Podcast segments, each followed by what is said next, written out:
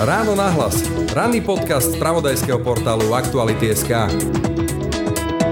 My tu máme kolabujúce zdravotníctvo, vzdelávanie, školstvo, my tu máme ľudí na pokraji chudoby, máme tu každodenné neuveriteľné problémy, máme tu šialené čísla sexuálneho obťažovania a násilia, tých tínedžerských tehotenstiev a bavíme sa, fantazírujeme dokola o zákaze dúhových vlajok, o zákazovaní prístupu k bezpečnej zdravotnej starostlivosti. Toto je pre mňa absolútna strata kontaktu s realitou. Pôvodne som chcel začať tento rozhovor témou menštruačnej chudoby, témou, ktorej sa u nás málo hovorí, ale aj podľa prieskumov v rámci Európskej únie má s tým problém každá desiata žena. U nás ako to je presne nevieme, lebo ako obvykle v rôznych oblastiach dáta a informácie nemáme. Asi budeme ale musieť začať trošku inak vzhľadom na to, čo sa stalo na Zamockej. No a ja budem hovoriť s Radkou Mikšik zo spoločnosti pre plánované rodičovstvo a aj sexuálnou lektorkou. Dobrý deň. Dobrý deň. Veľmi sa stretávame s tým, že deti sú častokrát ohľaduplnejšie než dospelí. Často reflektujú stereotypy typy z domu, s ktorými prichádzajú, aj tie nenávistné postoje častokrát. Ale mnohokrát je to práve preto, že nedostali ten druhý pohľad, ktorý ale naozaj je teda niečím podložený. Niečo v tom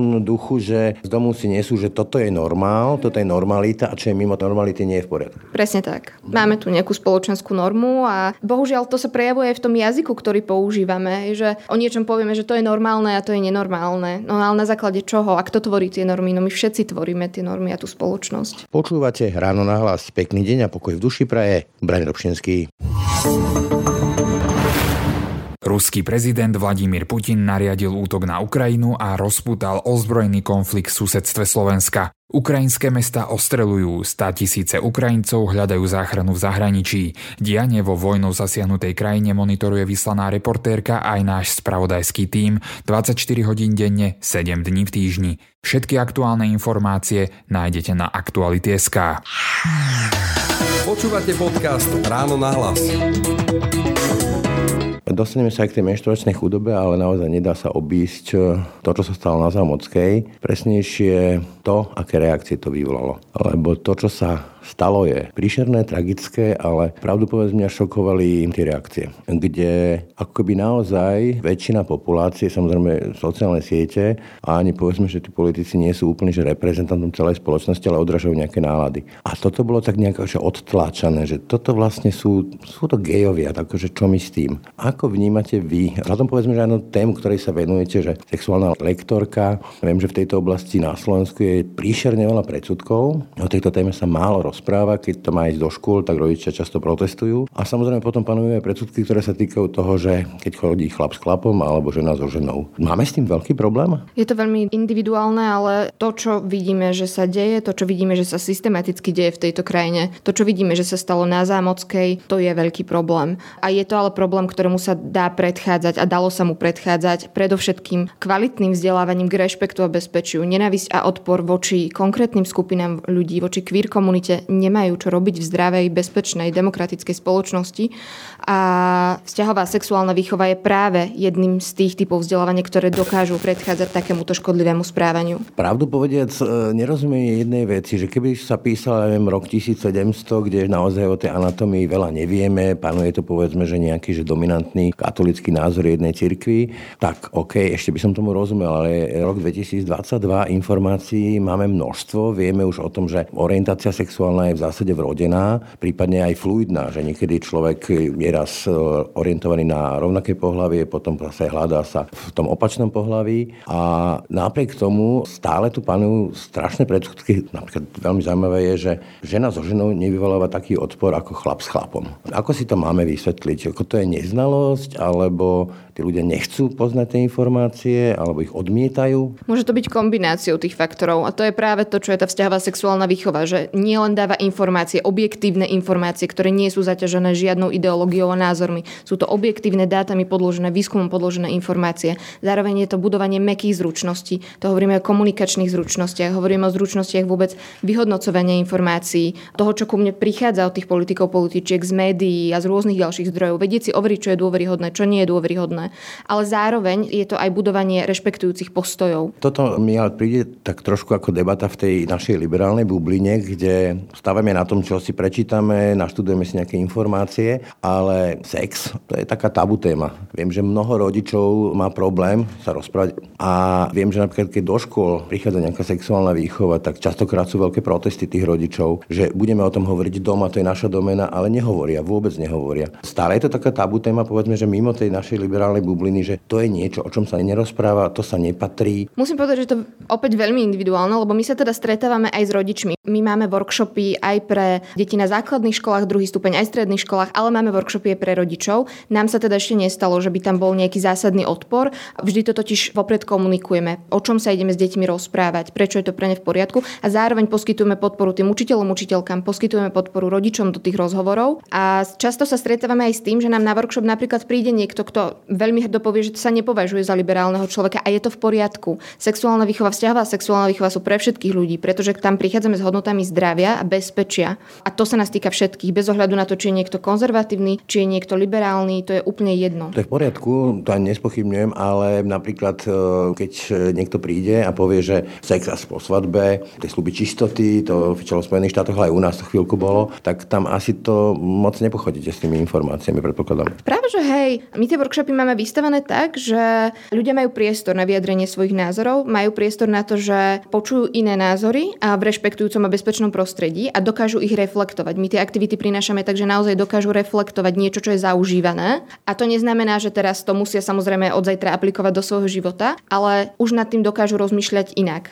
Možno dokážu lepšie bojovať s tým, že je niečo hamba, tabu, že tie pocity neistoty okolo toho a ten strach okolo toho máme zaužívaný v sebe. No, zaujímavý postreh som počul aj včera od Braňa Ondrašika, geja, a počul som to opakovane od ľudí z tejto komunity alebo od Zary Kromka, že práve pri vzťahoch v tejto komunite tá majorita rieši neustále proste sex, že kto čo kam kde dáva a nedáva, pričom je to téma, kde na druhej strane pri tej hetero komunite sa to nerieši. To je taký zvláštny rozpor. To, že tu máme nejaký heteronormatívny jazyk, ktorý máme naozaj v ktorejkoľvek a každej oblasti života, nielen pri výchove detí, nielen vo vzdelávaní, tak e, je to tak a naozaj to vplýva na vzťahy, vplýva to na naše prežívanie. Treba ale povedať, že vzťahová sexuálna výchova, respektíve sexualita vo všeobecnosti nie je o sexe. Sex je veľmi maličkou súčasťou toho, čo vôbec vzťahová sexuálna výchova a sexualita. Kľúčové povedzme, že intimita, tento termín. Presne, intimita je veľmi vhodne zvolený termín, ďakujem za to. Sexualita je naozaj komplexná, je to o tom, ako prežívame. Od začiatku, od úplného malička, od narodenia, dokonca to začína ešte pred narodením dieťaťa, kedy sa rozprávame s tým druhým človekom o tom, ako ideme vychovávať to dieťa, v akých hodnotách. To je napríklad aj o tom, eh, aby to dieťa sa malo rádo, ten človek sa mal rád, je o tom, že dotýkať sa otcovský, materský je, je v poriadku. Samozrejme, je to, je to o témach súhlasu, telesnej integrity. Napríklad téma súhlasu je presne to, čo sa vekovo adekvátne. Ide to celou témou vzťahovej sexuálnej výchovy od úplného, úplného malička, kedy dieťaťu vysvetľujeme, že môže povedať nie, aj v poriadku povedať nie, nemusí ísť dať pusu niekomu. násilné pusy od teti? A nemusí to urobiť len preto, že sa to patrí a je to slušné. Pretože v dieťati tým pádom budujeme povedomie o tom, že môže povedať nie, to nie má byť rešpektované a nikto si nemôže jeho alebo jej lásku vynúcovať, len preto, že sa to patrí. A mimochodom e, ten e, konsenzus, alebo povedzme, že také tie že zakázané zóny, ja som dceru učil, alebo učil, no proste sme sa o tom rozprávali, keď mal zhruba 10 rokov, že sú proste zóny, ktoré sú jej a kedy je vhodné, alebo ako časovo to rozvrhnúť a otvoriť povedzme že tému explicitne, že tému, že sexu. Alebo treba si počkať na to, že tie deti prídu a budú sa pýtať? Môžeme to otvoriť pri úplne bežných situáciách, môžeme na to využiť nejaké médiá, a kde niečo v televízii, môžeme sa dieťaťa spýtať, čo by o tom chcelo vedieť a počúvať ho hlavne, že do akej miery vy vôbec o tom chcelo vedieť. Vnímať tú motiváciu, s ktorou to dieťa prichádza, s ktorou sa pýta. Ak vieme, že už ale je dieťa vo veku, kedy môže začať legálne sexuálne žiť, potrebuje mať tie informácie, zručnosti a postoje, potrebuje vedieť, ako sa chrániť, potrebuje vedieť, čo je sexuálny súhlas, že osoba mladšia ako 15 rokov nemôže dať sexuálny súhlas. Toto sú informácie, ktoré práve deti majú nadobúdať na školskej vzťahovej sexuálnej výchove, ktorá žiaľ ale v školách nie je. Tým pádom sa musia spoliehať na rodičov, alebo potom bohužiaľ bohužiaľ aj na internet a ďalšie zdroje. Ja som chcel povedať, že ešte za mojich čas to boli nejaké časáky. Dneska na tom internete deti nájdu úplne že prakticky všetko a vidím, že napríklad ja si môžem mať rôzne zámky na telefónoch a na počítačoch, ale deti sú veľmi bystré, chytré a dokážu si to otvoriť. Nakoľko je ovplyvnená, povedzme, že tá sexualita mladistvých tým, čo si napozerajú, povedzme, že tým pornom, čo je úplne že virtuálna realita. Takto my sa s deťmi rozprávame na workshopoch vzťahovej sexuálnej výchovy aj o tom, že aký je rozdiel medzi pornom a realitou, samozrejme vekovo adekvátne.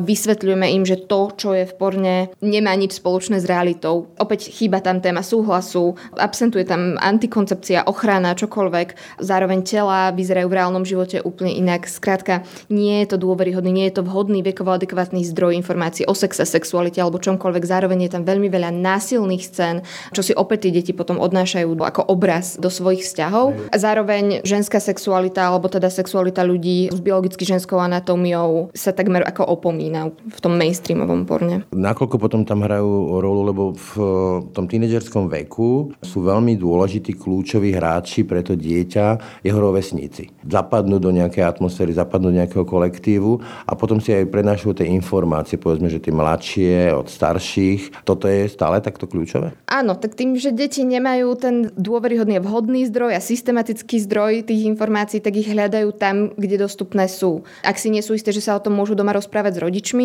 tak potom samozrejme hľadajú tie informácie buď to na tom internete, alebo u rovesníkov, rovesníčok, alebo u starších kamarátov v skupine, kde ak nemajú opäť zručnosti, ako odolávať rovesníckému, negatívnemu rovesníckému nátlaku, tak môžu urobiť rozhodnutia, ktoré nie sú zodpovedné a informované. Hovoríte, ak nemajú tie informácie z domu, z vašej skúsenosti, keď teda chodíte po rôznych školách, kolektívoch a tak ďalej, nakoľko je toto téma, ktorá sa rieši v rodinách? Tiež je tam veľký obláčik toho tabu a strachu a neistoty, že rodičia by chceli, ale častokrát nevedia ako, pretože tiež tú vzťahovú sexuálnu výchovu nemali.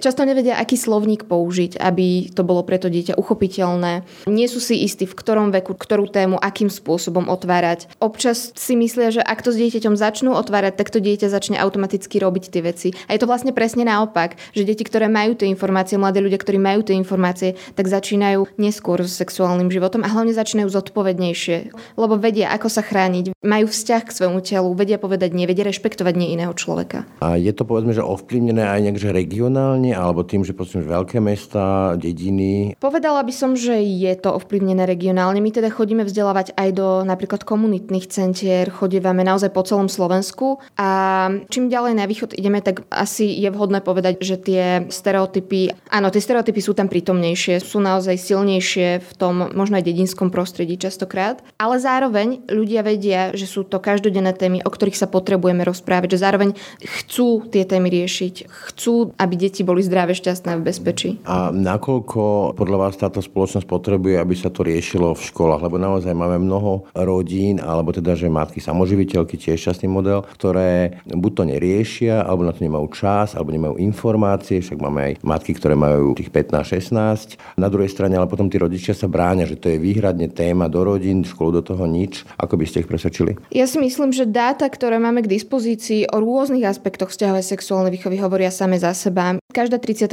tínedžerka vo veku 15 až 19 rokov je tehotná na Slovensku. Každá desiata žena si zažila nejakú formu sexuálneho násilia. Každá piata žena vo veku 18 až 64 rokov si zažila násilie zo strany partnera. Máme tu šialené čísla diskriminácie queer ľudí, LGBT komunity. Deti prichádzajú do styku s pornom, teda ten priemerný vek je 11 rokov, nemajú zručnosti na to, čo s tým vlastne majú urobiť, ako to majú uchopiť. Mimochodom, keď hovoríte o diskriminácii queer komunity, ako je to u tých detí, mladistvých. Lebo napríklad moja skúsenosť s mojou 13-ročnou dcerou je taká, že ona na mňa pozerá, že čo ja vlastne riešim, pretože pre ňu je to úplne že samozrejmá vec, kto sa kam orientuje a čo si zvolí, nezvolí, s čím sa narodil a ako to cíti.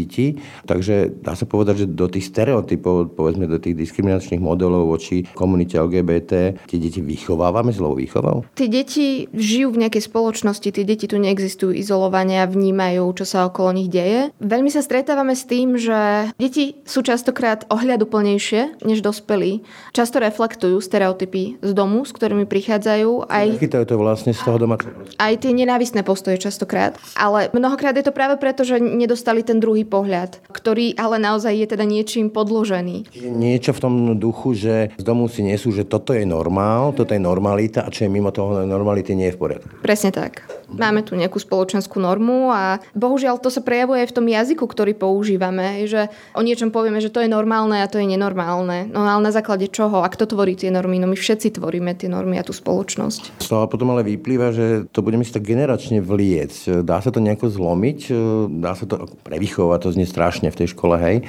Často potom to dopadne tak, že v tom veku, čo 19-20, ide nejakú vysokú školu do veľkého mesta, prípadne do zahraničia a vráti sa úplne inak vnímajúci svet. Dá sa samozrejme nadobudnúť od nejakého veku to, čo človek potrebuje. Otázne je, či je v poriadku, že na to človek musí prísť sám, že je odkázaný sám na seba že tie informácie nemá vhodne a včas. Že možno už keby ich mal ten človek skôr a postupne v sebe budované tie rešpektujúce postoje, tak mohol urobiť už dávnejšie, možno nejaké zodpovednejšie rozhodnutie. Možno mohol mať ten človek lepší vzťah k samému sebe. Keď sa vrátim ešte k tej zámockej, k tej tragédii, tak jedna z vecí, o ktorých rozmýšľam je, že asi ako sa môžu cítiť povedzme 14, 13, 15 ročné deti, ktoré sa v zásade ešte len hľadajú. Stretávate sa s tým, že naozaj, že povedzme, že aj oni čelia v tom kolektíve niečomu, ako je šikana, alebo proste majú problém, kam sa obrátiť. Lebo to je podľa mňa veľký problém, že hľadajú a tápajú a topia sa v tom, že kam sa obrátiť. Áno, o to vďačnejšie sú, keď sa s nimi otvorene bavíme o tých témach, lebo veľakrát nevedia a viem si predstaviť, že aj po týchto udalostiach, po tejto udalosti sa cítia vystrašene, neisto. Možno nevedia, dvakrát tak veľmi nevedia, za kým môžu ísť, podľa toho, aké sú doma reakcie alebo v ich okolí reakcie, na internete reakcie. Mnohí mladí ľudia stratili jediné bezpečné, alebo teda jedno z mála bezpečných miest, ktoré v Bratislave napríklad mali. My sa stretávame s tými workshopmi, ktoré vďaka podpore norských fondov môžeme realizovať na školách, práve s tým, že deti nám dávajú feedback, že sú neuveriteľne vďačné, že tu je ten priestor, že aj keď s niečím nesúhlasia, tak môžu nad tým rozmýšľať v pokoji a že dostali ten iný pohľad rešpektujúco a že sa na veci pozerajú inak. A to neznamená, že my ich do niečoho nútime. To akože absolútne, lebo často sa stretávame opäť v internetových komentároch a tak ďalej, že boh vie akú ideológiu, kde šírime. No, ja vám poviem taký konkrétny príklad, ktorým som sa opakovane stretol práve na sociálnych sieťach, ale používal sa aj vo verejných diskusiách, že no veď to je o tom, ako tam navliekajú na banán nejaký prezervatív a toto predsa tlačia do 4-6 ročných detí. Jasne, počula som to o sebe, nerozumiem tejto predstave, neviem si to prakticky, absolútne, to, nikde to nedáva základnú logiku, akože to, to mne to dáva tú logiku toho Exuperyho výroku, že človek vníma iba taký svet, akým žije. To znamená, že možno ten človek si tam premieta vlastné predstavy. A možno viac obavy a strach z toho, že čo sa k jeho dieťaťu dostáva. To mi pripadá pochopiteľné, že sa človek obáva, ale zároveň ako náhle má tie informácie, tak e, sa nemá čoho bať, pretože bude vedieť, že vo veku 3-4 rokov ja nemám prečo dieťa učiť navliekať kondom. Pre dieťa to je absolútne nedôležité, nepodstatná informácia. Nemá sexuálny kontext žiadny, ktorý prichádza až neskôr v puberte. No a potom, keď e, na to príde, tak to dieťa, keď naozaj chce, tak si tie informácie vyhľadá, rodič môže aj zamknúť do izby, aj tak sa to stane. Áno, ak si dieťa chce nájsť informácie, tak si dieťa nájde informácie a to je tá naša úloha, aby sme tam mohli prichádzať k tomu dieťaťu, aby mohol tie informácie nadobúdať bezpečne. A kvalifikované. A kvalifikované. Poďme teda konkrétne, ako si máme predstaviť, povedzme, nejakú tú edukáciu detí na základnej škole, povedzme. Že kedy by to malo začať, nejak myslím, teraz nemyslím v rodine, ale takto formalizovanie nejakej škole alebo nejakých seminároch a ako by to malo vyzerať. Ideálne už pokojne od tých 4 rokov, ako som spomenula, kde sa venujeme téme súhlasu, telesnej integrity, osobných hraníc, rešpektovaniu súkromia súkromia iného človeka. A to teraz sa bavíme napríklad o tom, že dieťa vie rešpektovať, že ja neviem, rodičia majú zavreté dvere na vecku, hej, že o takýchto témach sa bavíme.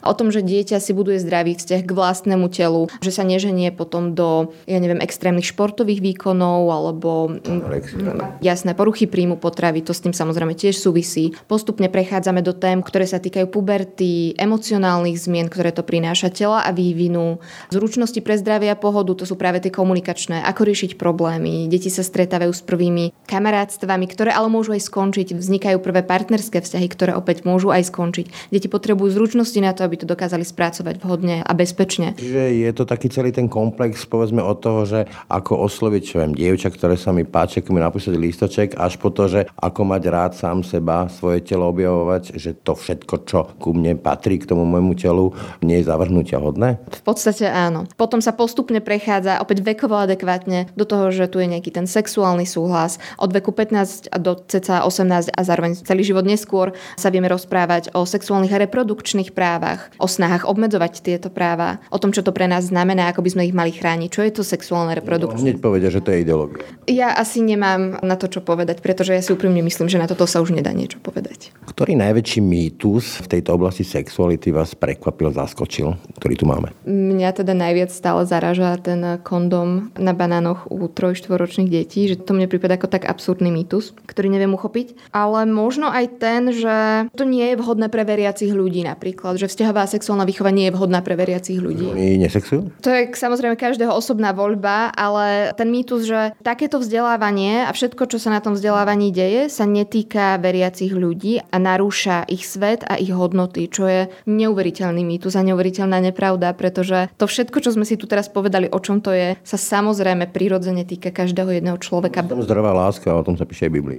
Ale viete, čo mňa zase najviac prekvapuje, možno tá miera pokritectva. Klasika je to napríklad, že masturbácie. Všetci hovoria, že nemasturbujú a vieme asi, aká môže byť realita. Čiže klameme si takto do vrecka? Asi ako kto si klame, ale áno, samozrejme opäť masturbácia je absolútne prirodzená súčasť bežného života, ktorá sa deje od malička, aj keď ju teda akože samozrejme deti ešte vôbec nemajú prečo vnímať sexuálne, ale už učiteľky v škôlke riešia, že deti sa tam napríklad obtierajú o paplón, lebo im to proste príjemné. A dieťaťu treba vysvetliť, že na tom nič nie je nahanenie, potrebuje ale vedieť, že to treba robiť v súkromí, že na to treba mať čisté ruky, nikam si nič nepchať, aby si neublížilo. A môže potom e, takéto, že blamovanie, proste, že obviňovanie toho dieťaťa, nečisté veci tak ďalej, ho, tak povedať, že zaseknúť a zásadne ovplyvniť? Môže si dieťa budovať potom nezdravé postoje k svojmu vlastnému telu a k svojej vlastnej sexualite. Môže sa báť ho objavovať a vôbec potom lepšie aj komunikovať, respektíve áno, komunikovať s partnerom a partnerkou. Ja používam taký model, a to sa nemusí týkať sexuality, ale to sa vlastne týka akékoľvek oblasti, ktorá je povedzme, že citlivejšia,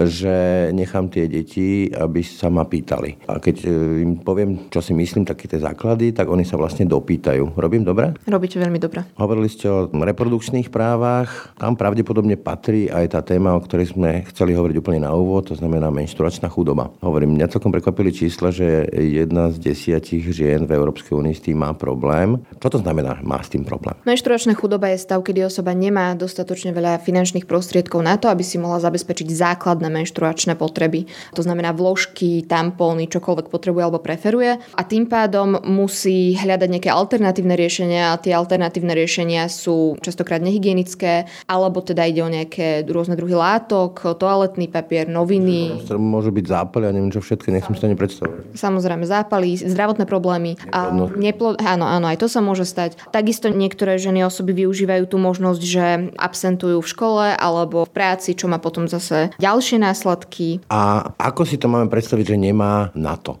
Že povedzme, že má tak nízky príjem, že jej nevíde povedzme, že na tie vložky, tampóny, lebo by jej nevyšlo na nájomné, na elektrínu, na plyn, na potraviny, takto? No tu sa hlavne bavíme o ľuďoch, ktorí možno ani nemajú prístup k elektríne alebo čistej tečúcej vode. Čiže ľudia na ulici a podobne? Ľudia, ktorí žijú na ulici bez domova, ľudia, ktorí žijú v generačnej chudobe, vo vylúčených komunitách. Čo hovoríte na tie námietky? No námietky to je skôr výsmech, ja to považujem, keď e, sa tak žartovali, väčšinou muži o tom žartovali, však a nám preplácete holiace strojčeky a britvy. Neuráža vás to? Mimoriadne ma to uráža, pretože sa bavíme o základných hygienických potrebách pre ľudí, ktorí sú diskriminovaní, ktorí žijú v chudobe a my máme príležitosť im pomôcť a namiesto toho to vzťahujeme na seba. Mňa napríklad fascinuje argument o dostupnosti toaletného papiera. A ja sa pýtam, že vy ste teda napríklad boli niekedy v nákupnom centre a nebol, videli ste tam, že by tam nebol ten toaletný papier? A to je presne tá istá situácia. Proste je to základná hygienická potreba. A viete aspoň odhadnúť, keď nemáme, nepovedzme, že tie čísla k dispozícii, nejaké že oficiálnejšie, že akej veľkej komunity sa to na Slovensku môže týkať, komunity žien? Nechcela by som ich do tých čísel, keď nemám k dispozícii čísla. Nepríde mi to férové. Ale povedzme, že keď berieme jedna z desiatich v rámci Európskej únie, my sa asi kde hýbeme, podľa vás? Viem si predstaviť, že tie čísla na Slovensku môžu byť podobné, ale nechcem hovoriť o číslach, ak ich nemám podložené, robím to veľmi nerada. My sa teda opierame hlavne o skúsenosti neziskových organizácií, s ktorými sme spolupracovali, keď sme sa venovali zbierke práve na menštruačné potreby. A to sú organizácie, ktoré spolupracujú s ľuďmi bez domova alebo s ľuďmi žijúcimi v generačnej chudobe a tak ďalej. A kam smerovalo? Zbierka? Zbierka smerovala k tomu, že sa vyzbieralo vyše 7400 eur, ktoré teda putovali na nákup týchto... Tých... Kam potom... Jasné. Týmto konkrétnym ľuďom, presne tak, ako to potrebujú, tieto organizácie im to vlastne rozdelili. Pomohlo sa niekoľkým stovkám ľudí na celý kalendárny rok vlastne. Mimochodom, o akej sume približne hovoríme, povedzme, čo sa týka tej pomoci jednej žene napríklad? Koľko by to malo byť na tú jednu ženu, ktoré by sme takto chceli pomôcť vyriešiť menštruačnú chudobu? To sa bavíme seriózne o 5 eurách mesačne, by to úplne stačilo. Smiešná suma. Áno, presne tak. Preto by to nemuselo byť až také komplikované systematické riešenie. A ako by ste si predstavovali to systematické riešenie. Viem, že v Írsku išli týmto smerom, u nás myslím bansko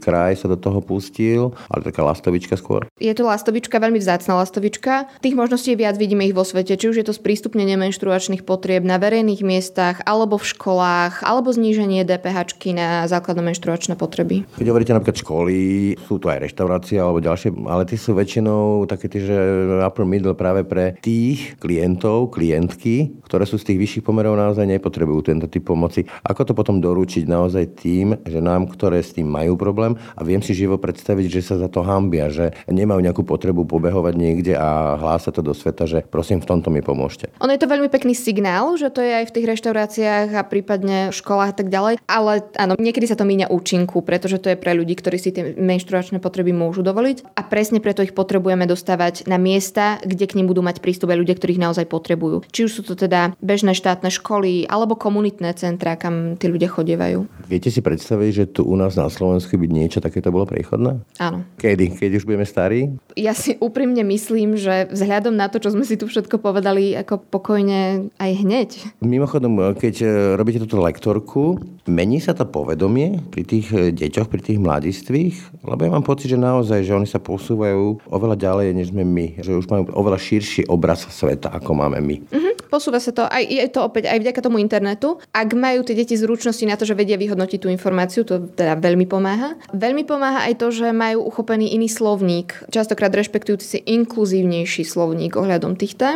Čiže vedia oni aj lepšie sami pomenovať, tým pádom vedia lepšie, vhodnejšie a zdravšie pristupovať. A opäť nie je to tak, že akoby že dve Slovenska, že sú tu deti z rodín, lebo podľa mňa je to do veľkej miery o rodine, ktoré to dieťa vyrastá a že sa tu proste otvárajú nožnice medzi, ja to nazviem, že dve Slovenska. Jedni povedzme, že tí liberálnejší a druhý povedzme, že tí konzervatívnejší. Ale to je veľmi pracovný názor. Áno, vstupuje do toho napríklad aj to, že máme deti, ktoré nemajú vôbec prístup k internetu a k elektrine, takže nemajú samozrejme prístup ani k týmto informáciám, čo ich opäť vlastne cykli v tej nevedomosti a rôznych ďalších vzorcoch a je to voči nim nefér, že proste nemajú možnosti vôbec na prístup k informáciám, na prístup k vzdelávaniu. My teda chodívame do rôznych škôl, naozaj po celom Slovensku stretávame sa s deťmi z majorít, z minorít a tie deti sú sú rovnako zvedavé kdekoľvek a sú rovnako vďačné za to, že sa s nimi niekto otvorené, bez hamby a bezpečne rozpráva kdekoľvek. Môže sú aj čisté. Samozrejme. Nemáte pocit márnosti alebo naplňa vás to ten sexuálny lektoring, nazvime to takto?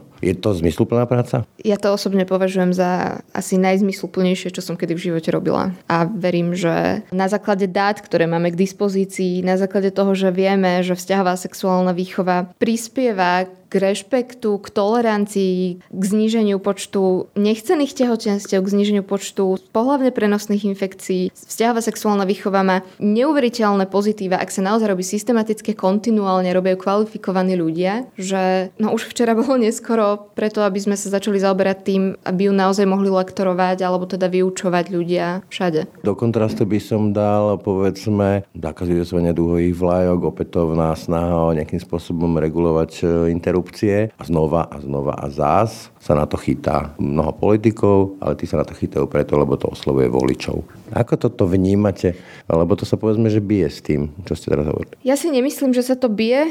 Teda čím si vy vysvetľujete, že notoricky znova a znova sa opakujú tieto témy, ktoré sú naozaj nejakou že nadstavbou a neriešia tie kľúčové problémy, ktorými ľudia žijú a stále znova a znova to oslovuje tých voličov. Tí ľudia sa tam nedostali len tak na tie miesta, kde rozhodujú o zákonoch a všetkom, čo sa deje v našich životoch. Tých ľudí tam niekto volí. My všetci všetky máme v rukách moc dostávať tam ľudí, ktorým naozaj záleží na riešeniach pre všetkých, nie iba pre seba. My všetci všetky máme v rukách moc, aby sme tam dostávali ľudí, ktorí sa zaoberajú zaoberajú problémami reálnych ľudí. My tu máme kolabujúce zdravotníctvo, vzdelávanie, školstvo, my tu máme ľudí na pokraji chudoby, máme tu infláciu, máme tu každodenné neuveriteľné problémy, máme tu šialené čísla sexuálneho obťažovania násilia, tých tínedžerských tehotenstiev a bavíme sa, fantazírujeme dokola o zákaze dúhových vlajok, o zákazovaní prístupu k bezpečnej zdravotnej starostlivosti. A teraz hovorím sama za seba svoj osobný názor, toto je pre mňa absolútna strata kontaktu s realitou. Toľko Radka Miekši, Vašík zo spoločnosti pre plánované rodičovstvo. Ďakujem za rozhovor. Ďakujem veľmi pekne. Počúvate podcast Ráno na hlas. No a to už je z dnešného rána na hlas skutočne všetko. Pekný deň a pokoj v duši praje. Braň Robšinský. Všetky podcasty z pravodajského portálu Aktuality.sk nájdete na Spotify a v ďalších podcastových aplikáciách.